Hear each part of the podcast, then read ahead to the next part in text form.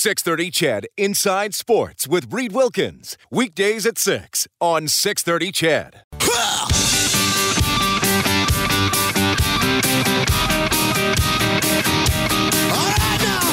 Edmonton's home for breaking news on your favorite teams. This is Inside Sports with Reid Wilkins on the voice of your Edmonton Oilers and Eskimos, 630 CHED.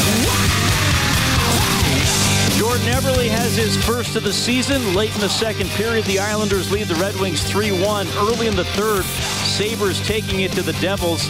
It is 7-1 for Buffalo. 12 minutes left at MSG. Golden Knights up 4-1 on the Rangers. 4 minutes left in the first period. St. Louis 2, Chicago nothing. And later on tonight, the Kings play the Ducks. The Oilers' next game coming up on Wednesday. They will be taking on the Ottawa Senators. 6 o'clock face-off show, game at 7:30 here on 630 CHED. The new coach of the BC Lions is Rick Campbell. The Eskimos continue their search. They were denied permission by the XFL to talk to Jamie Elizondo, former offensive coordinator of the Ottawa Redblacks, now with the Tampa Bay franchise in the XFL. 8:15 left in the second quarter in Seattle. Monday Night Football, Seahawks and Vikings are tied at 7. You can text 630-630. Our phone number 780-496-0063. Always appreciate to hear from you. Well, look, I just want to be sensitive with our next guest here. I'm not saying he's been around for a long time. And not that there's anything wrong with that. I'm just saying our next guest was the sideline reporter for an Ottawa CFL team. No, everybody. Not the Red Blacks. Think back. No. Not the Renegades. Our next guest, Gord Wilson, was a sideline reporter for the Ottawa Rough Riders. Hi, Gord. Oh, hello. Just a minute here. I've got to set aside the porridge that I'm having for dinner tonight. Oh my goodness! Back in, I started with the Rough Riders. I would think it was mid '80s. So I was a big part of Super Season '88 when they went 2-16, and it was an absolute disaster. So the reincarnation got good for a while, and then got real bad this year. But hey, it is what it is, and it's all cyclical, I suppose. And I guess football fans in the nation's capital can't complain too much about the success that the Red Blacks have had in their short history. Yeah, Red Blacks, pretty good. I mean, this year, the first year obviously wasn't great, but they were kind of fun to watch. This year wasn't pretty good. But getting to three Grey Cups and winning one isn't bad at all. What I'm gonna ask you this: what did you like most, and what did you like the least about being a sideline reporter? Oh, well, it was absolutely fantastic back in the mid-'80s because the mascot that the Rough Riders had was drunk during most of the games. Ruffy the Beaver was his name, and actually witnessed him falling out of the stands from about 10 feet down. It's not a funny thing. He hurt himself, but he was fine afterwards. The Beaver was good. I don't think he made the next game, but that was probably the highlight of my sideline reporting. I also had Tyrone Jones. I don't even know if you remember that name from the Winnipeg Blue Bombers. He was as mean could be. And I stood on the sidelines after the Bombers had scored a defensive touchdown. And he should have been just totally thrilled and excited about his side of the ball scoring the touchdown. But for whatever reason, he decided to come up to me and try and scare the living daylights out of me. So that's another, I guess, highlight, if you will, of me on the sidelines with Rough Rider football back in the 80s. I also, never mind. I won't go on here. It's all right. Well, I love that story. I did not know that the mascot was, like, often inebriated, like, rarely sober. Is that what we're looking at? Well, there were 16, was it a 16, I guess it was an 18-game schedule. So, yeah, 9 games. He was pretty much hammered, I think. Safe to say. Oh, that is that is amazing. Well, I love those Rough Riders memories. I mean, I was born in 1974, so I have I don't really remember the Ottawa Rough Riders ever being a really good team. Like, I vaguely remember 1981, where they inexplicably made it to the Grey Cup and probably should have beat the Eskimos. Double interference call. Yeah, there you go. And another thing that is cool, and in all seriousness, thanks for going down memory lane, but another thing that is cool for you, and now this is an absolute feather in your head. Like you've been with the Senators since day one as a broadcaster, have you not? Since 1992, yes. Right place, right time to get the job, and I think I've missed 5 games in total since 92. Yeah, a couple that they didn't send me on when the team actually came out west. I think in 95 there was a 3-game Western swing that they didn't send me on, and I think I missed one through sickness and one through well, for personal reasons, death in the family. So it's been a good run. I knock on wood every day. Well, and, I mean, the Senators, the thing is, I'll just kind of ask a general here before we get into specifics. What a journey. I mean, I go back to, when was it? Was it the 07 final they were in? Yep. I used to work in Lloydminster, so often interviewed Wade Redden, and have stayed in touch with him. You know, really good player, really good guy. But, man, the franchise is in a different spot than it was 10 to 15 years ago. It is, yes, without question. But I think it's, as I used the word cyclical a couple of minutes ago, and I think it's like any business. There are the highs and the lows, and sometimes you have to go through a little bit of a low to get back to that high point. And obviously, you know, in 92, they won 10 games. Their record was 10-70-4. So that is, without question, the lowest point of the organization's existence. But it existed, and that's the key here. And I think everybody in the nation's capital certainly knows the importance of the franchise to Ottawa. And while it's fallen on hard times now, the plan has gone forward to the point where there is light at the end of the tunnel, I guess, is the best way to describe things. They finished 31st last year, and they didn't get the #1 overall pick, but they have a nucleus of players and a nucleus of draft choices to further their plan, which is to compete for the playoffs again within the next 2 years or so, and then compete for a Stanley Cup, you know, in 5 or 6 years when some of these young players get more mature and fingers crossed, a little bit better. All right, I'm going to ask you about what I consider to be the most shocking stat in the NHL this season. It's not Koskinen's save percentage. It's not San Jose being above 90% on the power play. How is Pageau plus 16 on a team that I believe is minus 15 in goal differential and like in the bottom 6 in the league? What is going on? Well, he's first of all, he's got he's an underrated offensive player. He's, I think, his career high is 19 goals about 5 years ago, and he's up to 14 now. And I think, with all due respect, I'll correct you. The numbers that I have are plus 18. Oh, sorry.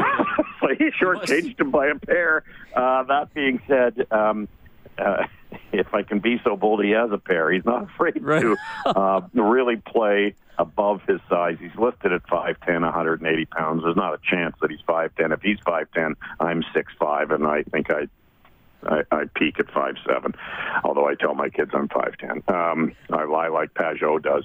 He just plays above himself, and he's one of those guys that rises to the occasion when there is something on the line. J.G. Pageau just seems to be there. He had that flair in junior. He's had that flair in postseason play for Ottawa, and he caught lightning in a bottle, obviously, in the month of November, and they certainly needed it. It's a team that is one of the lowest-scoring teams in the NHL, and they've hit hard times in trying to put the puck in the net with just 4 goals in their last 4 games, which equates to a 4-game losing streak, their longest of the season. But he's one of those guys that makes those around him better. He's part where he can play from your top-line center to your fourth-line center and make the wingers around him that much better. And he's dedicated to his craft, coming off a season last year where he tore his Achilles tendon in the first day of medical testing, for heaven's sake, so he didn't even get on the ice. He did it in the gym and missed the first half of the season, but he really dedicated himself to getting in better shape, and it's certainly showing this year for sure. Let's see, 27, good plus minus, good face-off man, versatile, can play any position, can fill in on the wing on the top line, could play third-line center. What team could need a player like that? That might be based in Alberta. Well, you know what? And just It's a great point that you bring up, and add to that the pedigree that he does have in postseason play. So pick any number of a teams that has an aspiration to go far in the playoffs, and they would have an interest. That team would have an interest in Pageau. I don't think there's any question about that. And I think the Senators still do, in fact, have a serious interest in keeping J.G. At what cost remains to be seen. I'm a big believer in, and this is just my own opinion, but I'm a big believer in, and I know every team has an analytics department now, and they look at numbers like that to determine worth and weight and how much they should pay going forward. But I'm a big believer in paying for a pulse, and J.G. is certainly a strong pulse in not just the locker room, but the Ottawa community as well. Gord Wilson joining us on Inside Sports, color analyst for the Ottawa Senators, broadcast on TSN 1200. All right, well, look forward to seeing the game on Wednesday. It's always, there's always a little better vibe when it's two Canadian teams playing, so that's always fun. What do you know about what happened in Vancouver today with Borowiecki supposedly stopping a crime or getting involved? Yeah, well, sort of a bizarre incident because Mark was on his way out of the rink. He didn't decide to take the team bus. He was just walking, and he was going to walk back to the hotel. And somebody asked him if he had been to a certain grocery store that he likes, and he said, no, but I got a better story for you. And as he's walking away, he's telling us this. And so we're all just kind of mesmerized, thinking... not thinking to get a tape recorder out or a camera out, and we just sort of listened to him as he was sort of striding by, and I threw in a quick question about did he fear for his life, and his response was, no, I was ready to knock the guy out if he decided to pull a knife on me or something.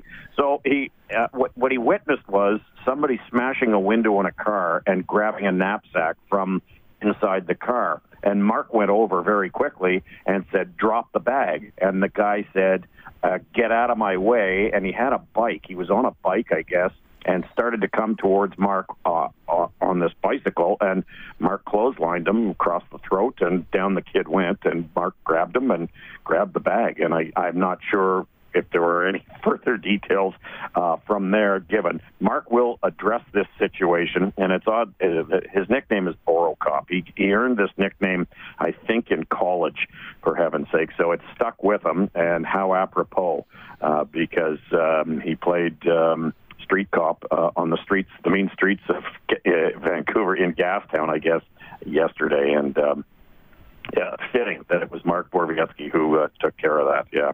Well, that's fascinating. He'll be telling stories about that for a few years, I'm sure. Gord, absolutely. Always enjoy your stories. I did not expect the drunken mascot story. That's definitely what that'll be a highlight of the year here as we wind down. That'll be on our best of show, I think. Yeah. Well, just to emphasize the point that it was Ruffy the Beaver, the mascot, and not Gord, the sideline reporter. That's awesome. Gord, I'll see you at the rink at some point on Wednesday. Really appreciate it, man. Let's look forward to it. Thanks for having me tonight. Awesome guy to talk to. That is Gord Wilson from TSN 1200 in Ottawa. So, yeah, used to work on the sidelines for the Ottawa Rough Riders. And as he told you, he has done every Senators game on the radio except for three ever since they came into the NHL. That's pretty cool. Defensive touchdown for the Vikings. They lead the Seahawks 14-7. With 3 minutes left in the second quarter, the Seahawks are driving. They're going to be about 2nd and 7 from the Minnesota 25. We'll take a quick timeout. Inside Sports on 630 Chet.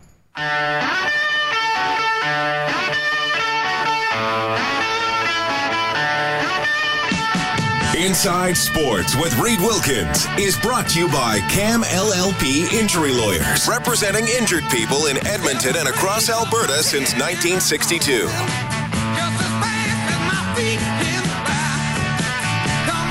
Love this track.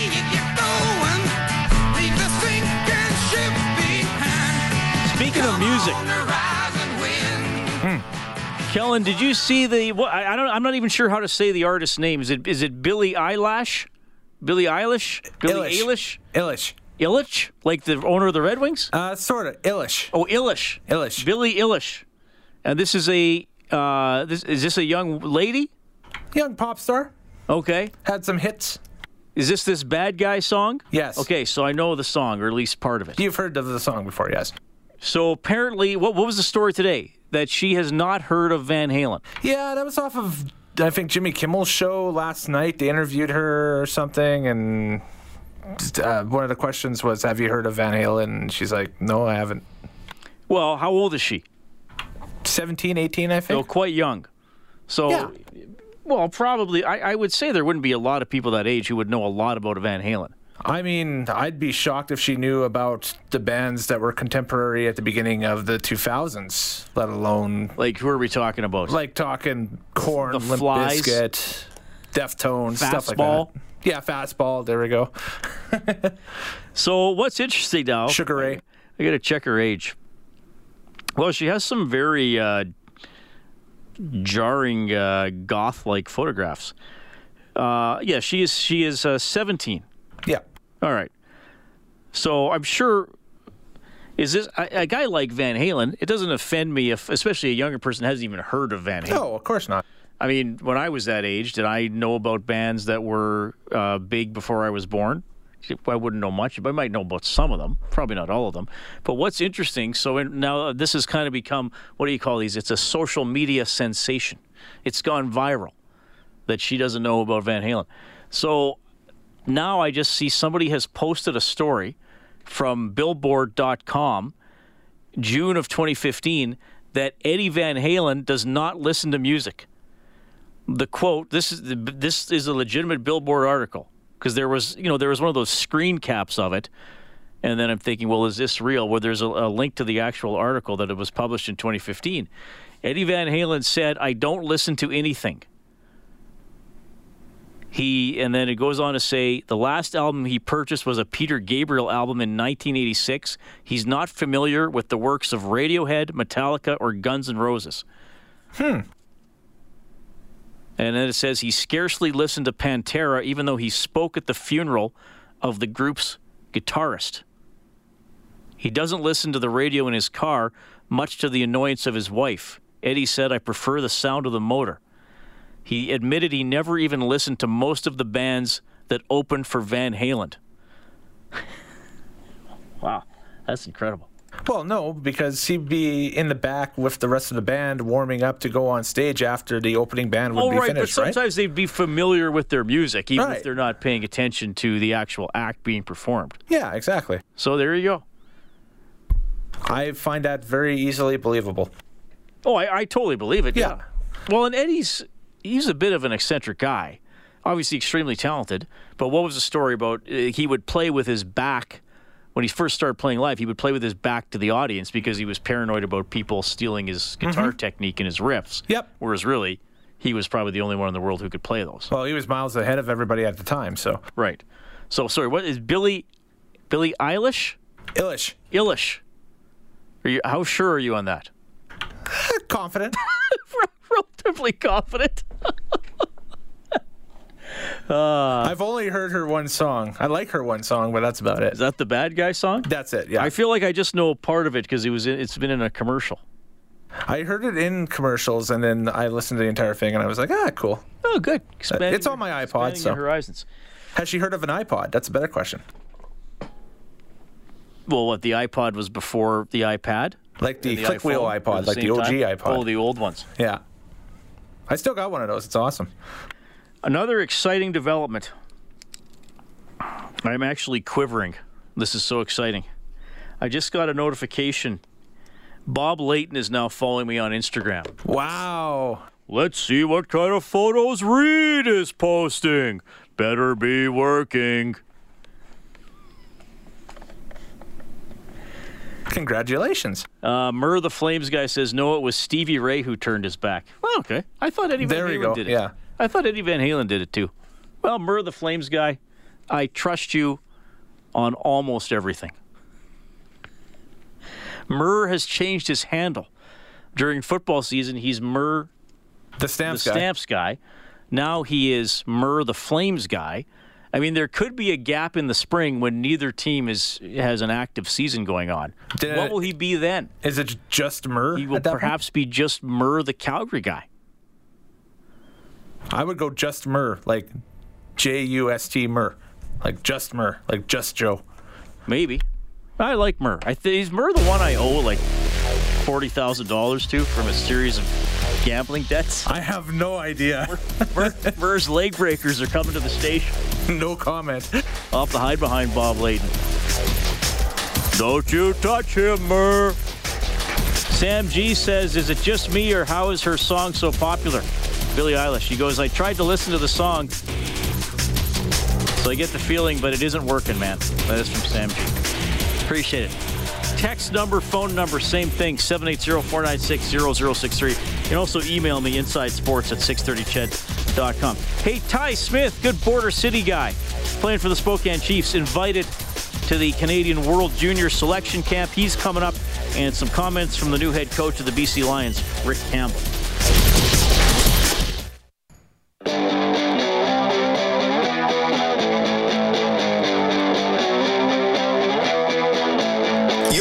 For all the news and expert opinion, Inside Sports with Reid Wilkins on 630 CHED.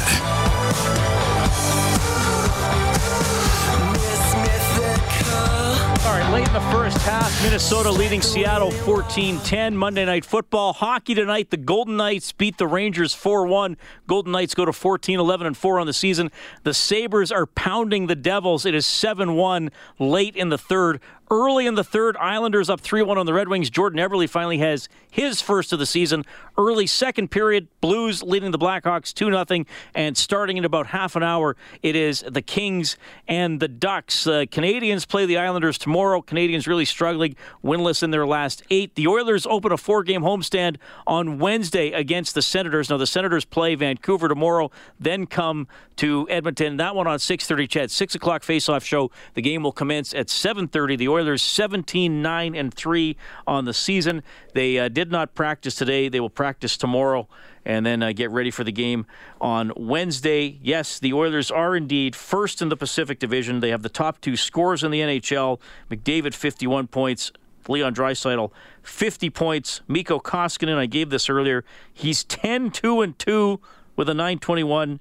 Save percentage. The Oilers' power play is first in the NHL at 31.5%. Their penalty killing is second in the NHL at 87.1%. Okay, I'm here. I'm going to ask a hypothetical question.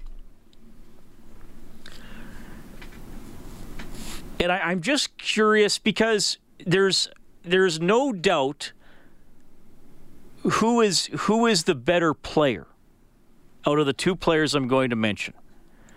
Both of them, of course, are unrestricted free agents on July 1st. Both of them would help the Oilers fill a need if they decide at some point that we're really going to go for it this year. But here's the thing. One of them has a cap hit of $6 million. The other one has a cap hit of $3.1 million.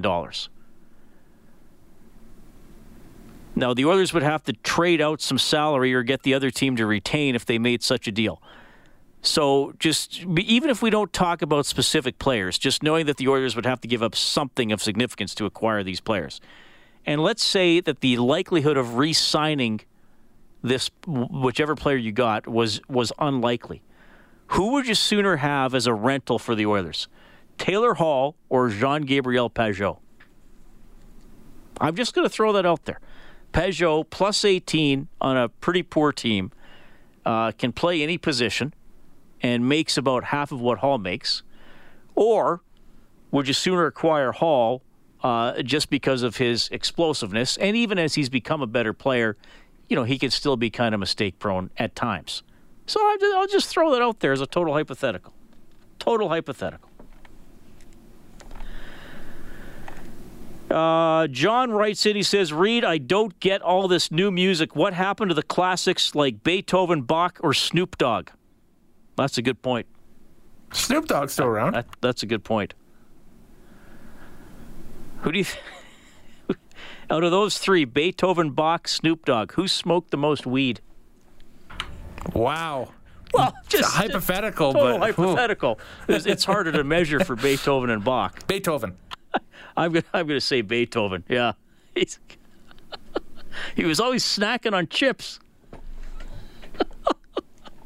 Did they have potato chips then? I don't even know. No, they had potatoes. So you were snacking on the raw potato. He was just eating raw potatoes. Just raw potatoes, nice. Yeah. No, that's appetizing. 780-496-0063 is both the text line and the phone number. Oh, the first vote coming in is for Pageau. That's interesting. I just want to emphasize this is a total hypothetical, total sports chat on a sports talk show. There are no concrete rumors about either player being acquired by the Oilers, though, again, both would definitely fit a need for the Edmonton Oilers moving along. All right. That's a good one. Beethoven, Bach, Snoop Dogg. There's got to be a stand-up comedy routine in there somewhere. Appreciate it. One texter was asking about the song we had coming back from break around 7:20. Was that not Up Around the Bend by CCR? It was. Correct. Absolute classic riff. Could listen to that all day. Maybe we'll do that someday. Just play it over and over again. We will have Ty Smith coming up, New Jersey Devils draft pick, defenseman, captain of the Spokane Chiefs. From Lloydminster, he has once again been invited to the Hockey Canada selection camp for the World Junior Tournament. Really disappointing loss for Canada last year in Vancouver, so Ty will check in tonight. Also, heading out to the West Coast here, Rick Campbell is the new head coach of the BC Lions. He had been with the Ottawa Redblacks, did a pretty good job there. Now he will try to turn BC around, and of course he's going to fill out his coaching staff. It's definitely sooner than later. We won't race it for the sake of doing it as fast as we can, but competition's level is high in this league, and a lot of stuff's going to go on the next couple weeks, so something we are going to be on top of and act on as quick as makes sense. We're not going to drag our feet, and between Ed and me, we know a lot of people in this league and what they're about, and so I want to make smart decisions, and like I said, we'll get it together sooner than later. We won't put a date on it, but it's sooner than later, put it that way. And we now keep an eye on former Eskimos head coach Jason Maas. Could he wind up with the BC Lions? GM Ed Hervey says he has talked to Maas. He's reached out to him, but he knows that Maas may wind up in conversations to go to other franchises. Could Maas become the head coach in Ottawa? He was there before he came to Edmonton, working as the offensive coordinator. So some pieces moving around here for the Eskimos. They've talked to Paul Lapolice. They've talked to Mark Killam, assistant head coach, special teams coordinator for the Calgary Stampeders. Talking to Dave Campbell today, he said the Eskimos have asked permission to speak to Mark Washington, the defensive coordinator for the Hamilton Tiger Cats. The Eskimos have not been granted permission to speak to Jamie Elizondo, who's in the XFL. They've been denied permission, actually, so he's not going to be on the table for the Eskimos. So, obviously, a story to follow here as we move along. John says, Pageau 100% overhaul. It's not close. Brian says, Hall, but if it's unlikely to re-sign that player, then we would take Pageau because he would have a lower salary. This texter says, tuned in just in time for the Snoop Dogg discussion. Thanks for the laughs. About to go partake in said contest myself right now, minus the raw potatoes. That is great. That's really good. Anyway, I love when you guys make me laugh on the text line. Truly, truly a privilege. Rick Campbell also telling you why the Lions are a good fit for him. Big few weeks for me. When I ended up leaving Ottawa, I didn't know what was going to happen. I didn't know if I would be out of football for a year or what it was. I just knew I wanted to stay involved in football. And when this came around, it was like a home run. And with the people I'm getting to work with, Rick and Ed, I know very well, and I know what they're about. And I know they'll be great to work with. And then the players here, there's some damn good football players here. I got to see them up close twice last year. I'm not going to name all the names, but Mike Riley and the crew, there's some really good guys here. And the CFL's a league where you make one or two tweaks to things, where you add a player or two or a coach or two, and all of a sudden you find a way to win those close games, and all of a sudden things can go in the right direction. I know how hard it is to win, too, in this league. You got to do things right, and like I said, surround yourself with good people, and I just think the sky's the limit around around here. I think nowhere to go but up. And like I said, the other thing, I've always had a huge amount of respect for this organization and for playing in BC Place. Like I said, when the Lions are going and the crowd's going, it's as tough a place to play as ever. So you know, all those things contributed to my decision. Got a lot of respect for Rick Campbell. I thought at times he did as much as he could with not great rosters with the Red Blacks. The best team they had in terms of the regular season was not the one that won the Grey Cup. It was the one that the Eskimos beat in 2015. That team was 12-6. Moss was the offensive coordinator. Burris had a big year, but I mean that wasn't. I mean, let's face it, that was an awesome Eskimos team. I mean, I know the Eskimos had the 5-in-a-row team, other Grey Cup teams. I would put that up there as one of the best Eskimos teams of all time. 14-4, Riley at quarterback, had a 10-game winning streak, playoffs and regular season combined to end the regular season. So that Ottawa team, you know, just was good, but wasn't quite good enough. But I think Campbell did a really good job in Ottawa. It's going to be a big year for the Lions. You know, Ed Hervey went there after being fired from the Eskimos. In 2018, I thought Ed did an incredible job. A lot of adjustments mid-season, some key mid-season acquisitions. They rallied and passed the fading Eskimos for a playoff spot. You know, players have ups and downs, have good years and bad years. Hervey did not have as good a year in 2019. He had a lot of ex-Eskimos on that team. I thought he had a lot of older players, and it just never clicked, and they could not protect Riley. I mean, he eventually got hurt here in Edmonton in the third and final meeting of the season against the Eskimos. He was getting beat up all year, so it's interesting to see how Hervey's going to bounce back from this as well. Ernie says, anybody but Taylor Hall. Propane Tank says, hi, Reid, regarding your hypothetical rental, with all points considered, price, resigning the player, and what the Oilers could lose, I would lean towards Pageau. Another texter says, I love Taylor Hall, would love to have him back, but man, is Pageau a player? He would fit in so well. Well, this is interesting discussion, and I know I kind of put a few limitations there on the hypothetical, but Pageau would be cheaper, and you know a lot of times people will say, well, Reid, who's a better fit? Who's a better fit? And a lot of times I say, well, I mean, this guy's a better player. You'd find a way to make him fit, but if you factor in the salary and maybe Pageau's versatility, would that be a better fit if the Oilers are going to get a rental and then try to re-sign him? And then maybe you have to give up a conditional pick, too, depending on whether or not you re-sign the player. Interesting debate. Appreciate the text to 780-496-0063. Another texter says, are you going to talk about Carly Rae Jepsen next? Well, we could.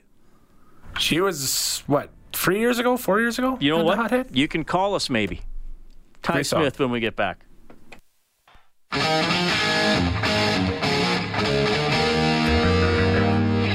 Hi, this is Oscar Klefbom from your Edmonton Oilers, and you're listening to Inside Sports with Reid Wilkins on 630 Chat. All right, Klefbom and the Oilers back on the practice ice tomorrow.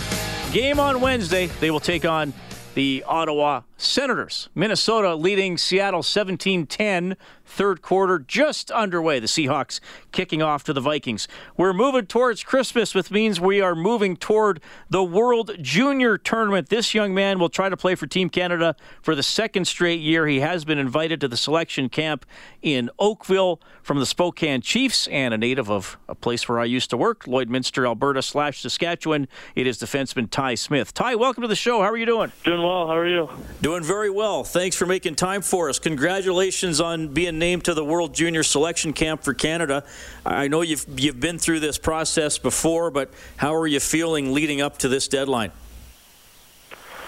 Kind of excited, I guess. This is an exciting time of the year, and I mean, to get named to the selection camp, it's pretty special for me, and it gives me another opportunity to go there and try to make a team to play on the World Juniors again. So it's definitely exciting for me, and I'm excited to go there and compete for a spot. How does it feel getting the news compared to last year? And I know, you know, it's a selection camp. You're not on the team yet, but does it feel any different than when you got this news last season? I mean, it's always exciting when you get the news, but you just never know if you're going to get it. So I guess, yeah, it's exciting both years. So I'm just thankful to be going to the camp and to have a chance to play again. How would you sum up last year's experience? Every Canadian kid wants to represent Canada. It's an honor to play in the World Juniors. You guys had a great round robin, heartbreaking loss once you got to the playoff round. So how do you sort of remember and reflect on everything that happened? Yeah, it was, like I said before, I'm fortunate and thankful that I got to play on that team. But, yeah, growing up, I mean, that's a tournament I've watched every year, and I think, yeah, like you said, every Canadian kid watches, so it's definitely a tournament you want to play in, and it's extra special that it was in Canada. But I think we had a pretty good start to our tournament, and then had Finland in the quarters, and we were up a goal with less than a minute left. They pulled their goalie, tied it. We had lots of chances in overtime. We had a penalty shot. We had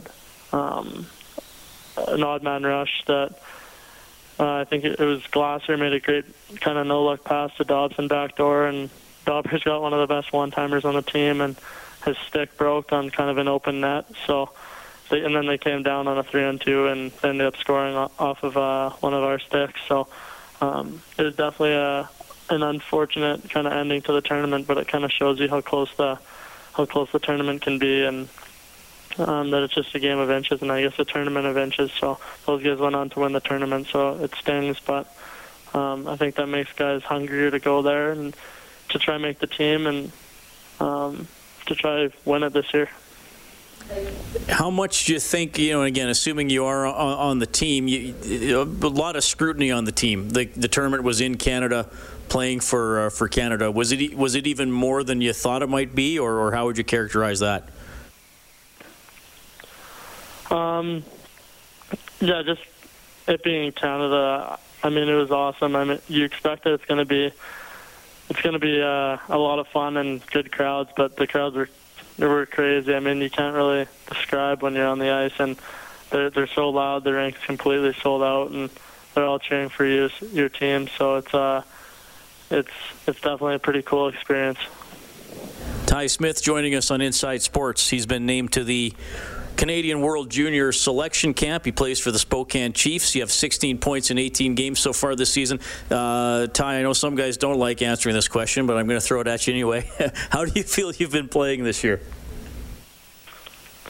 I think it's been going pretty well so far. I'm trying to improve on areas that will get me to the next level. That's kind of the goal, and you want to win games all the time. That's kind of why I play, is to compete and try to win games. So, I mean, the more games we win, the better. So I guess it could be going a little better. I think we're third in our division right now. So we could pick it up a little bit, and I guess I could be better trying to help us win. So that's kind of the goal, is to continue improving on areas that will get me to the next level while trying to win games and trying to help our team win games at the same time. You're a draft pick of the New Jersey Devils. What can you say about the experience getting to go to camp and be around some established NHLers? What are some of the things you took out of that? Yeah, it was a good experience for me. I stayed there until I think it was my meeting was my exit meeting was right on time with the roster deadline. So I was the last guy to go, and I was pretty fortunate, I guess, to get another experience there and to kind of send me back even hungrier to try and improve and be better next year and try and make the team. But just to be there and playing preseason games with guys that kind of, I guess, are established, and guys like Taylor Hall and Andy Green. Like, Andy Green's, I think he just turned 37 early in this year, and he's been in the league since he's 20, so...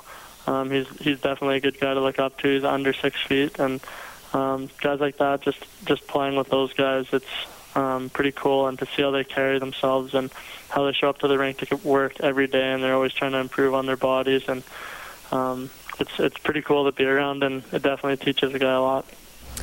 Well, Ty, it's great to talk to you. Of course, you're from Lloydminster. I spent the first chunk of my broadcasting career working there, so always good to talk to somebody with a border city connection. All the best the rest of the way with the Chiefs and, of course, with Team Canada. Thank you. That is Ty Smith checking in, Spokane Chiefs defenseman, captain, and he's going to the World Junior Selection Camp once again. Obviously a very good shot to make the team. This portion of Inside Sports presented by Furnace Family. Experience the Furnace Family difference. Your furnace replacement specialist with over 500 five-star Google reviews. Call 7804-FAMILY or visit furnacefamily.com. It is a final in Buffalo. The Sabres hammer the Devils 7-1. The Golden Knights have beaten the Rangers 4-1. Islanders leading Detroit 4-1 with about 3 minutes left in the third period. Late in the second period, St. Louis is up 2-0 on Chicago. And starting in about 15 minutes or so, the Kings will take on the Ducks.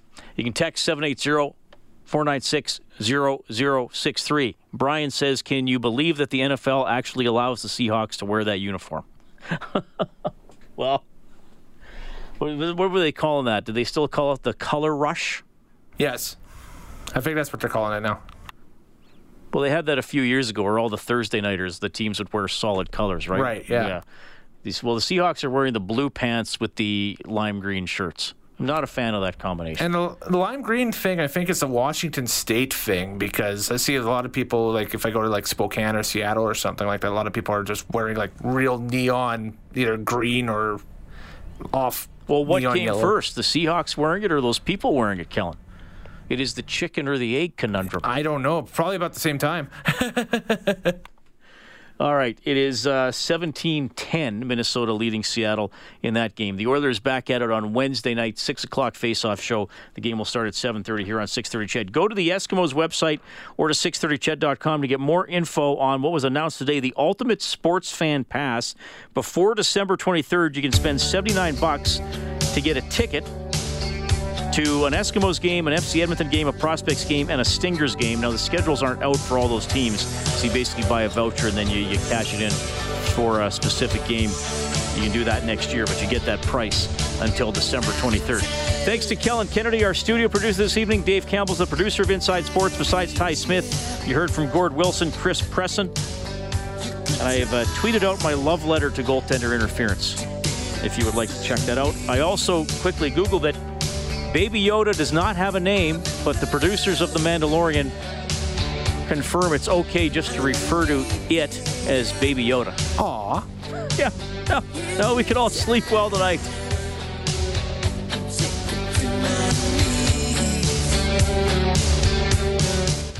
.30 CHED Inside Sports with Reid Wilkins. Weekdays at 6 on 6:30 CHED.